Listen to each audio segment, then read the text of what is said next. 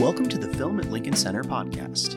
On today's episode of our daily NYFF 60 edition, director Paul Schrader and cast members Sigourney Weaver and Joel Edgerton discuss Master Gardener, a main slate selection of this year's festival, with NYFF artistic director Dennis Lim. Edgerton plays Narvel Roth, a man who takes great care and pride in his work as the longtime head horticulturalist at Gracewood Gardens, the historic estate of the demanding, imperious Norma Haverhill, played by Weaver. An enclosed, scrupulously run world of its own, Gracewood has been in the Haverhill family for generations, and Norma trusts no one other than Narvel to continue its traditions. However, a threat of change is hearkened by the arrival of Norma's troubled grandniece, Maya, played by Quintessa Swindell, whose presence sets off a chain reaction of events that catalyze Narvel into coming to terms with his own shocking past. Following First Reformed and The Card Counter, Schrader continues his dramatic renaissance with an equally effective, startling tale about dormant violence and the possibility of regeneration. To learn more and get tickets for this year's NYFF, taking place through October 16th in all five boroughs of NYC, visit filmlinc.org. Enjoy this conversation with Schrader, Weaver, and Edgerton. Okay, uh, please welcome back Paul Schrader, Sigourney Weaver, and Joel Edgerton.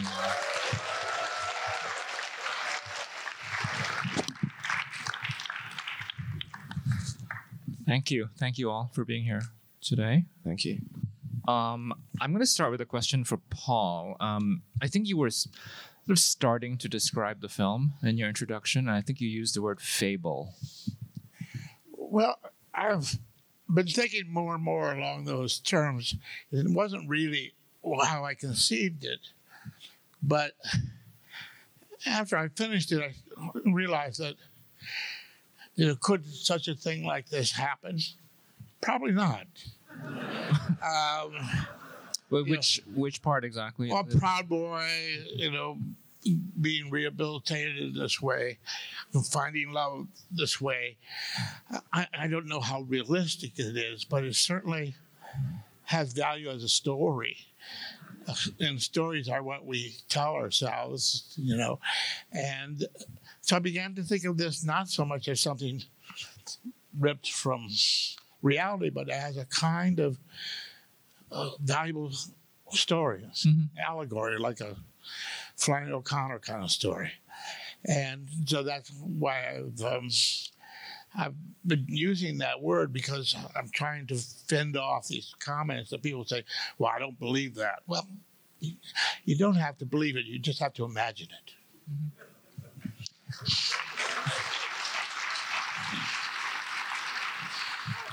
What do you think then is the value of telling or imagining this story? Uh, how? Well, I've always been interested in this particular type of character. Yeah. He's he's been up to date a man, although I'm going to try to venture into the distaff territory. Uh, but there's someone who has a, a sense of guilt, a sense of self punishment, a sense that um, he's done wrong, and and he could make some kind of amends through his own self-sacrifice. You know, this goes all the way back to Travis Bickle, um, and so this is an iteration of that, uh, which was has a much more life-enhancing conclusion. Uh, whereas the others tend to end in, in death or imprisonment, uh, this doesn't. And uh, so um, that's the distinction, I guess.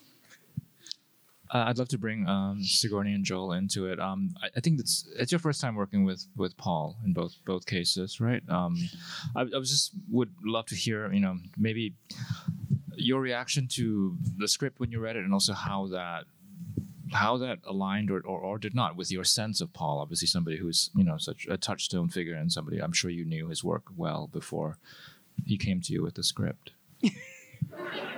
Do you want me to start? I got sent the script by Paul, and as I was reading it and really enjoying it, I I, I was asking myself when when's the violence coming, and I was sort of happy to know that it was coming, but it was coming in a different kind of way than other films. In fact, you know, I here in New York, I was living in New York at the time that First Reformed came out, and I was so um, I could use a lot of words to describe it. I was so impressed by that film, and, and impressed covers a whole lot of reasons. Um, and I thought there was a lot of softness and sensitivity in that film with with violence sort of in the air, and and I felt that about this, and but it, it seemed like this and and First Reformed in some ways, even though they're quite linked, are also aren't as rich with violence. That the violence is there in the past, and and um, uh, I I was very taken with this particular version of what I thought was a character I was familiar with. Well, I was immediately intrigued. Paul is a titan. Um, and even though he's written wonderful parts for women, um, I thought, well, he's written some sort of part for me. Um, um, or he wrote it anyway. Of me. Um, but so I think that I was so astonished by the script. It's it's so dense and it has no transitions, it has no explanations. It's so spare. It's so mysterious and I was really blown away by it. Um, and the character of Norma, I uh, sort of took my breath away I hadn't ever come across a character quite like Norma, uh, certainly not in a contemporary movie. And so I thought, wow, this is fabulous. Uh, Paul, w- just where did these characters come from for you? Did you start with the characters, or did you start with this this the idea of the garden? I guess. Which oh, I start with the occupational metaphor. Yeah. Uh, some kind of because you know I've described in the past that these are stories of of the man in a room uh, alone, wearing a mask. The mask is his occupation. And he's waiting for something to happen. And so you're always looking for that occupation that has a resonance that people don't associate with it. People used to think taxi drivers were sort of garrulous and everybody's brother's best friend. But I looked at the taxi driver and I said, "This is the heart and soul. This is the black heart of Dostoevsky. That's what it is. Right in this metal green, I mean, this yellow metal coffin through the sewers of the city. This is Dostoevsky. This is not, you know, your pal." And, uh, and similarly, you know, uh, approaching other occupations, whether it be a, a gigolo or a drug dealer or a reverend uh, uh poker player, you're trying to find a metaphor that has a kind of resonance. You know, what do you think of when you think of a poker player? What do you think of some a big game? No, no, no. He's in fact a torturer who's hiding out playing cards. So you, that's what you're looking for.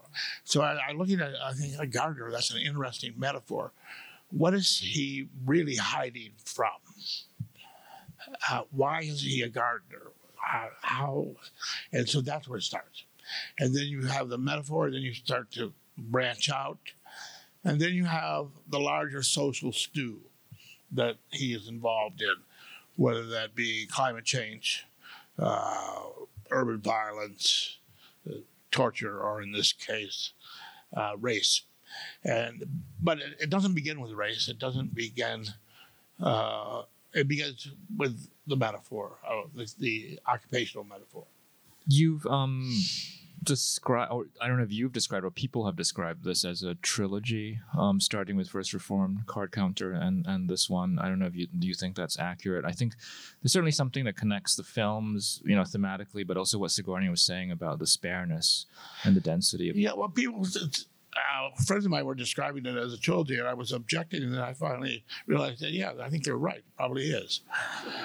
um, and so, and those three films have similar things, including each one has a phantasmagorical sequence, whether it's levitation or uh, a, a Christmas event. But here it's driving through nature, and all of nature comes to bloom.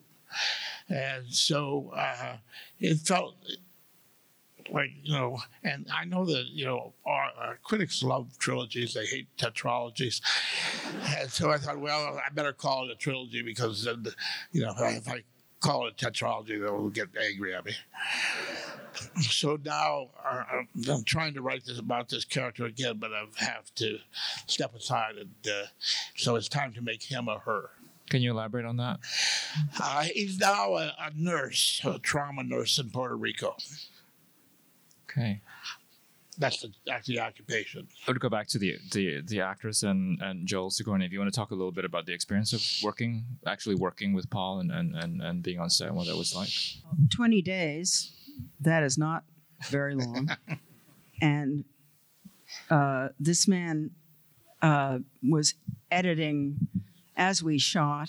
Sometimes we'd actually. I've never done this before, but we'd shoot a master of the first part of the scene that he needed. Then we'd come in for a two shot or whatever for the next section of the scene. This is how we shot the scene in the potting shed. And then we'd come in for close ups. So we didn't waste one second of the day. And uh, he never stopped. And he also kept rewriting every single day. The line at the end where I say, This is obscene, there was another line there that was the one line in the in the script that I had dared to take issue with um, from the master, and um, and and Paul immediately said, "Yeah, I, I know what you mean." Anyway, we that was in rehearsal, so it was really on that very day that we shot it that you had the line. I don't know when you came up with it. It was the day before, and sort of, you know, I said, "Oh, that's that, that's the word," and, uh, and luckily, I came up with it the day before because sometimes you come up with it the day afterward.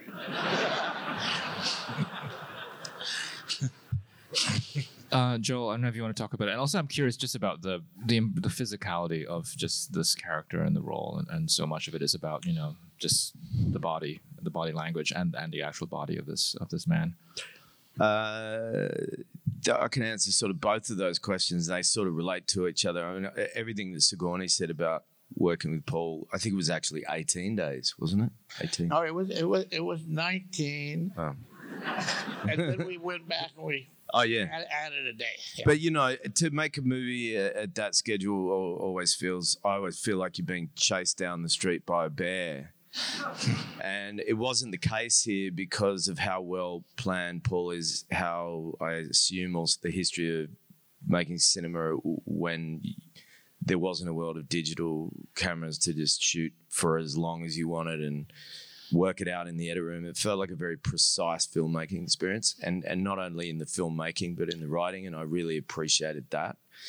Um, but I was also curious as an as an actor going to work for Paul because, and I've said this before that part of the, the the things that I identified with as an actor when I was deciding to to make or try and make life as an actor was the kinds of characters that Paul was writing back in the day were the things that made me. I wanted to play those kinds of characters, you know, and there I was years later, p- sort of pinching myself that he wanted me to be one of those people. And we had conversations about what, I guess, what Paul expects or requires or would like of a central character in a film that they occupy a place, uh, kind of interest, well, not introspection, but, but but that they are still a component to a much kind of crazier uh, ensemble, I guess. That that um, he was basically asking me not to act. I think, which I found a bit terrifying because actors like to bring a bag of tricks and. Um, so there was an interesting process where I felt like a good challenge to the, you know the physicality that you're talking of. There's not a lot of violence in this film. Yeah, well, actually, how Joel ended up in the film is at one point we were going to shoot this in Australia because I wanted to shoot. It's a great garden town, shoot in their summer, our winter, and then COVID came along and we got knocked out of that. But while we were casting, uh, both uh, Ethan Hawke and uh, Oscar Isaac uh, had talked to about uh, just to get their opinions. And I knew that either one would have liked to play it, but I said to them, I said, no, I think this is more of a kind of a a 50s kind of lug. This is kind of a Bob, you know, kind of a Bob Mitchum kind of guy. And and then you know we started thinking about actors, and because we're going to shoot in Australia, you think, you know, Joel's name comes up, and I said, "Wow, that's great. He lives here. We can save some money." and then, of course, COVID came along, and everything changed.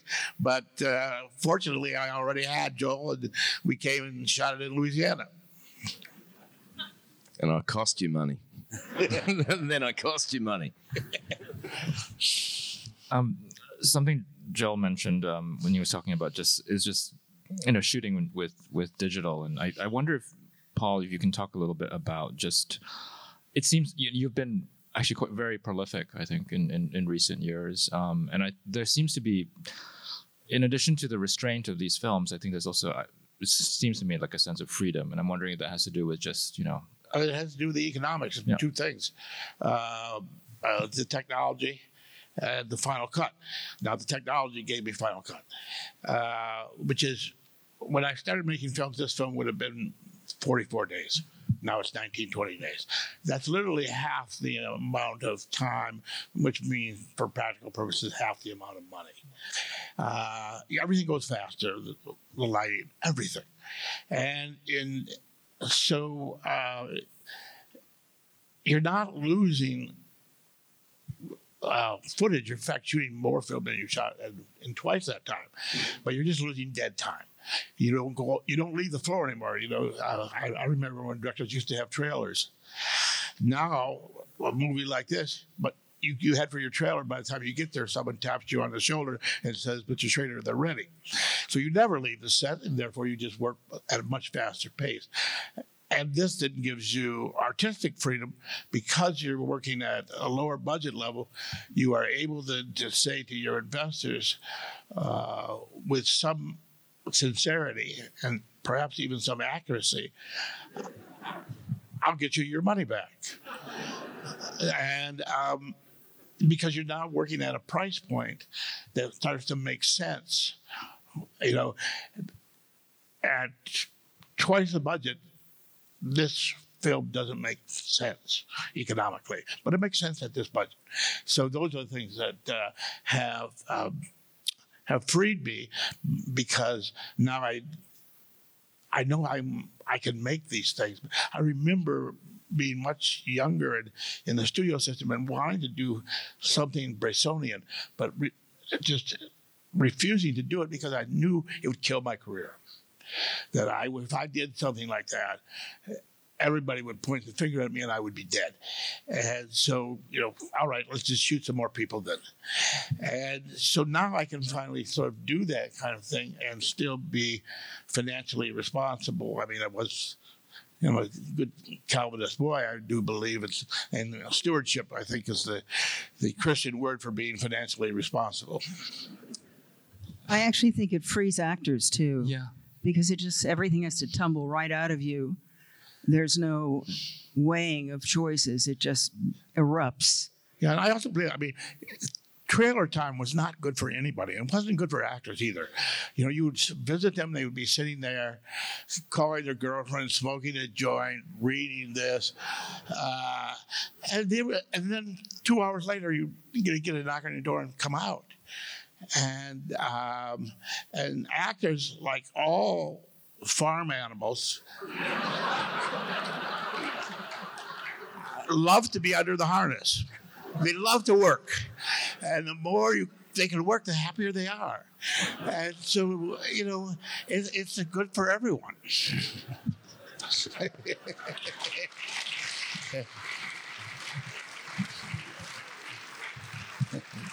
Do you want to quickly respond? Yeah.